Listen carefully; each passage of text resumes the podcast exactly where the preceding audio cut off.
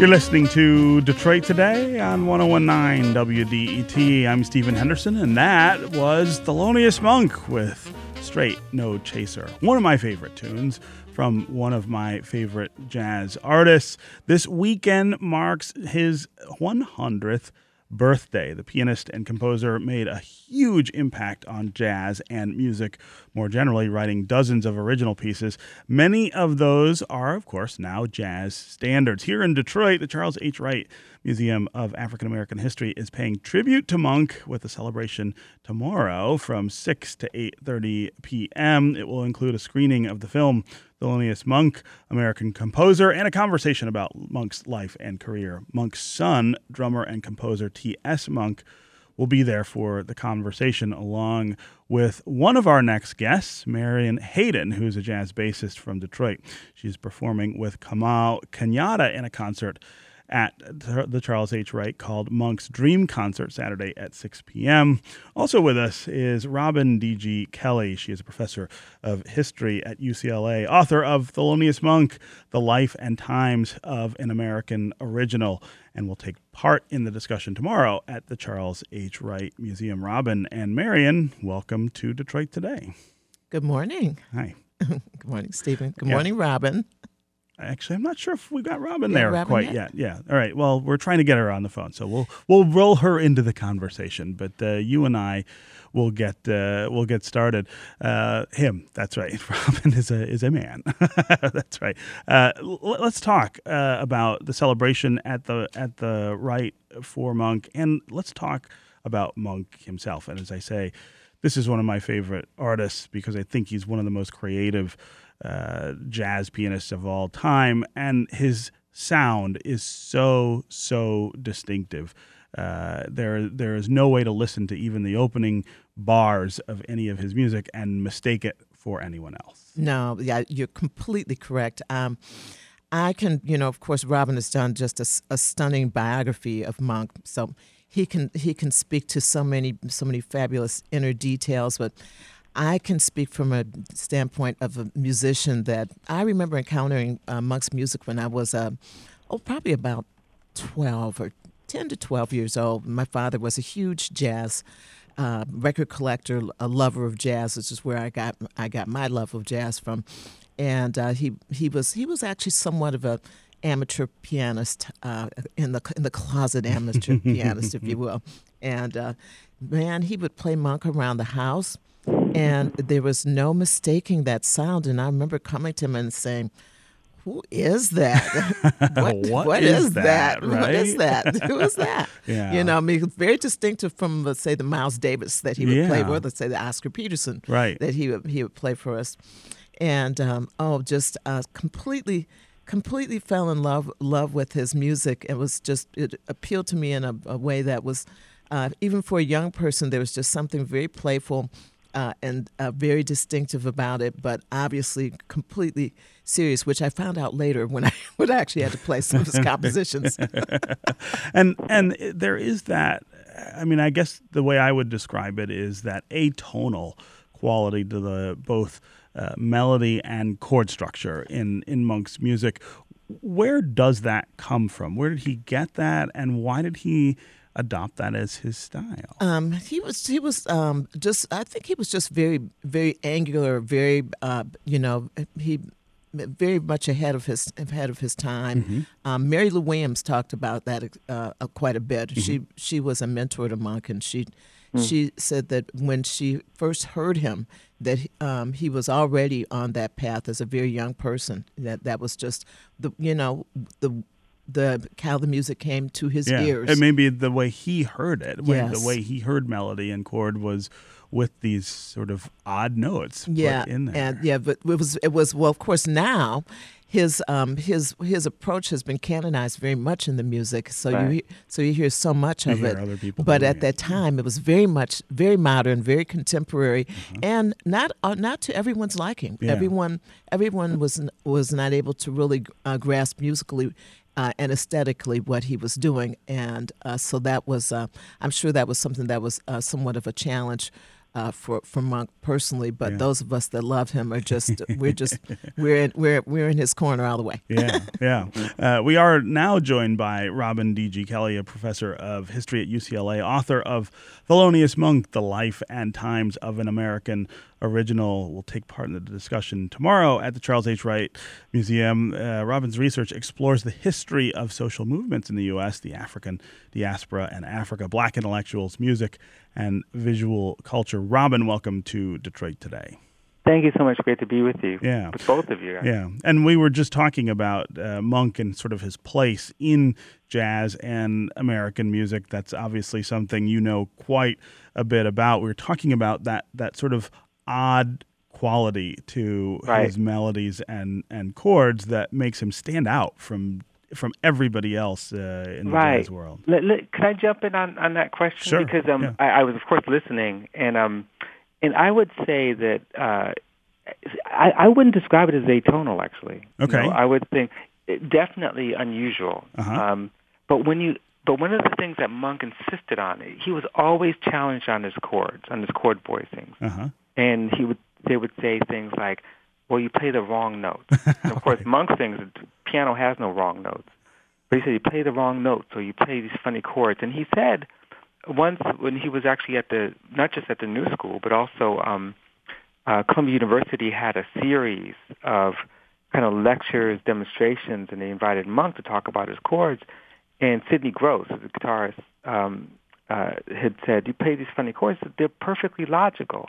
And they are perfectly logical because actually if you take you know you, you don't have to have any technical knowledge of music but if you take like a regular chord which is maybe four notes Uh-huh. has a root a third a fifth a seventh and you just play the root in the seventh that's it it's it has that monk quality Right. so in other words he's taking away notes rather than putting in wrong notes Yeah, that's Um, an interesting he- way to put it. Mm. yeah, and not only that, but if if you listen really, really carefully to sonorities, he's much closer to Gershwin, who uses like what's called the flat ninth. Uh-huh. Um, and Gershwin gets that from black music, and in many ways, Yes. Monk is is restoring or bringing back very old traditions. And finally, for a lot of people who are consider consider themselves like modernists, hmm they won't listen to like Willie the Lion Smith or James P. Johnson or Clarence Profit or those old uh, type of pianists, um, or Art Tatum for that matter. But when you listen to what they're doing,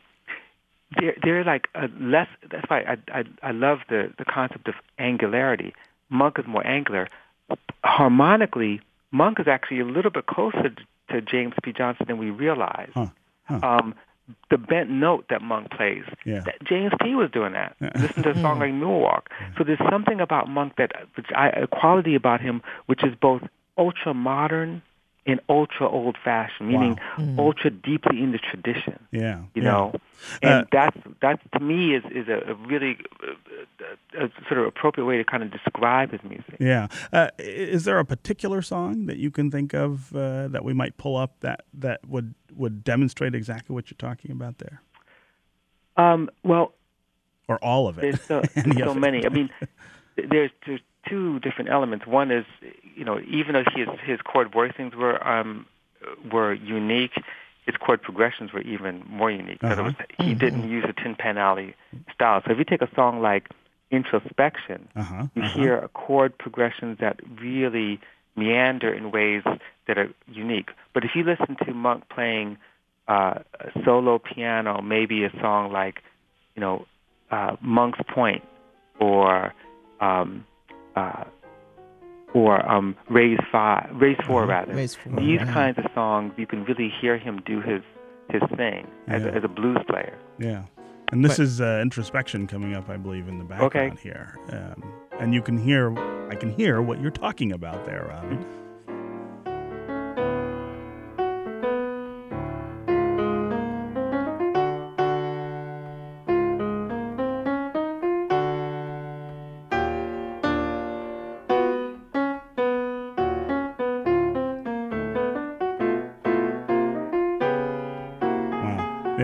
I mean, you can hear exactly what you're talking about. I- You know, the, something you said that strikes me as extremely important uh, about Monk's music is that it's the subtraction of notes from uh, from other chords that, that that people might play. Jazz is itself uh, that that process. I mean, I think of that as being uh, how you define jazz, right? It's it's not the notes you play; it's the notes you don't often. it is right, it and is. it's it's, it's um, yeah, I, I would say that, and you know, it's interesting because Monk was unique for um, you know less is more, you know, Mhm, mhm. minimalism, Yes, yes, and you know, um, in some ways he left that legacy, but that's not necessarily the legacy that a lot of younger pianists picked up because you know one of Monk's big pet peeves is that you know everyone's trying to play so fast and play so many notes, um, and that they think that this is virtuosity. That virtuosity is defined by how fast you can play. And what his his mantra is, look, you know, it's much harder to play slow. It's much harder to, to do something with the melody than it is to do something with the chord progression. yeah, yeah, And so, in some ways, he was both ahead of his time and out of step with uh, an aesthetic that focused on uh, virtuosity as speed and density. And so, when you go back to, you know, Monk, he he could do all that stuff. He could play like Art Tatum, you know, but he made this choice to allow for more space, um, to allow, you know, even the way he comped, Yeah. you know, behind his musicians when he did play behind them. If you ever listen to like some of the recordings, the, the two or three recordings when he played with Dizzy Gillespie's big band in 1946, Mhm. you you don't hear the piano much, but when you hear him, you hear him Yeah, right. over everybody, over this huge big band, because he finds the space to fill, because he's such a deep listener, Yeah, as yeah. opposed to just showing his facility. Right. Uh, Marion, uh, talk about Monk's Dream Concert. I love the idea of that. Uh, what will the listeners hear? Uh, we we will be exploring as much as as much of uh, Monk as we can in the the 90 minutes that we have, which is nearly, of course, not, not needs to say you can just just scr- scratch the surface of of uh, the wonderful music that he's brought to the world over the many years, but. Uh, we have a, we have a few favorites. Um, I know um, probably the one of the ones that uh, I was first introduced to was the uh, was Straight No Chaser, which we opened the segment with and uh, we'll we'll definitely explore. We'll we'll explore one of my favorite records, which is the one a 1968 recording called uh, "Underground." Uh-huh. Underground, Thelonious Monk, one of my one of my one of my huge favorites. Um, um, I, I like the idea of uh, Monk sitting there looking like kind of this a French revolutionary. that's which is the cover of that Right. and uh, and the music that he explored there was to me was just a really very deeply personal. Uh, and uh, you know, there's some there are a couple of piece, pieces that are um, uh, hom- homages to his daughter. Uh, Barbara and uh, I just you know so we'll we will expl- we will definitely uh, we'll definitely have some of that and then we also will have a um, some vocals on this and you know uh, the great vocalist Carmen McRae Yeah. put out a record um, on the music of Monk. Uh, Carmen sings Monk, and so we will use some of uh, some of Carmen's lyrics Oh, on a few pieces, and that's going to be very special. I just loved Carmen McRae, and she just uh, she just uh, did a just a beautiful vocal imp- uh, interpretation, lyrical interpretation of his pieces. So we will explore some of Carmen's work, and uh, we will also have have a poet with us, and we're just going to uh, we're going to it's just going to be a thorough thorough celebration of the of uh, of the the music of the man. Yeah, yeah. Yes. Uh, we've only got about a minute left, but but uh, quickly, I want you to talk about as a bassist uh, relating to Monk, who was, of course, a pianist. uh, well, well, one, well, you know, it's interesting. Interesting that you say that because you know Detroit has always just been com- like completely deep into Monk. So uh, when I first started out, that was you know one of the first things I actually uh, learned from uh, many of uh, many of my uh, great uh, great musicians here, uh, people like Donald Walden, uh, Kenn Cox, um, uh, Roy Brooks. Um, uh, the great Barry Harris, who was a close friend of Monk's, was uh, around midnight. And as a bassist, his music is thoroughly engaging and very challenging. Yeah. Very, very challenging. And um, I agree with Robin. It doesn't have as much to do with something being really fast, but just the idea that um, that you do have to you do have to have a, a really great uh, attachment to the chord changes and be able to really work within his chord structure, Yes. which is um, which is um, very can be very intricate Yeah. and has a, a certain way that everything fits together, and you have to be you have to be in that space as a basis. Yeah. And uh, so with Kamau Kenyatta on piano, this uh, at our concert we have the great Rafael Statin on Mm-hmm. saxophones, Rayse Biggs on trumpet, uh, Djallo Djakate Keita on drums, and Isis DeMille on vocals. We will get there. We, we're, we're going to we're going to dig deep into that. Yeah, it'll be it'll be it'll be fantastic, I'm sure. All right, Marion Hayden, jazz bassist from Detroit, Robin D.G. Kelley, professor of history at UCLA. Thank you both for being here on Detroit today. Oh, thank you. Thank you, thank you, Stephen. It's going to do it for us today. I'll be back tomorrow. I hope you will too. This is 1019 WDET, Detroit's public radio station, community service of Wayne State University. We'll see you tomorrow. Going out now on Monk's Round Midnight.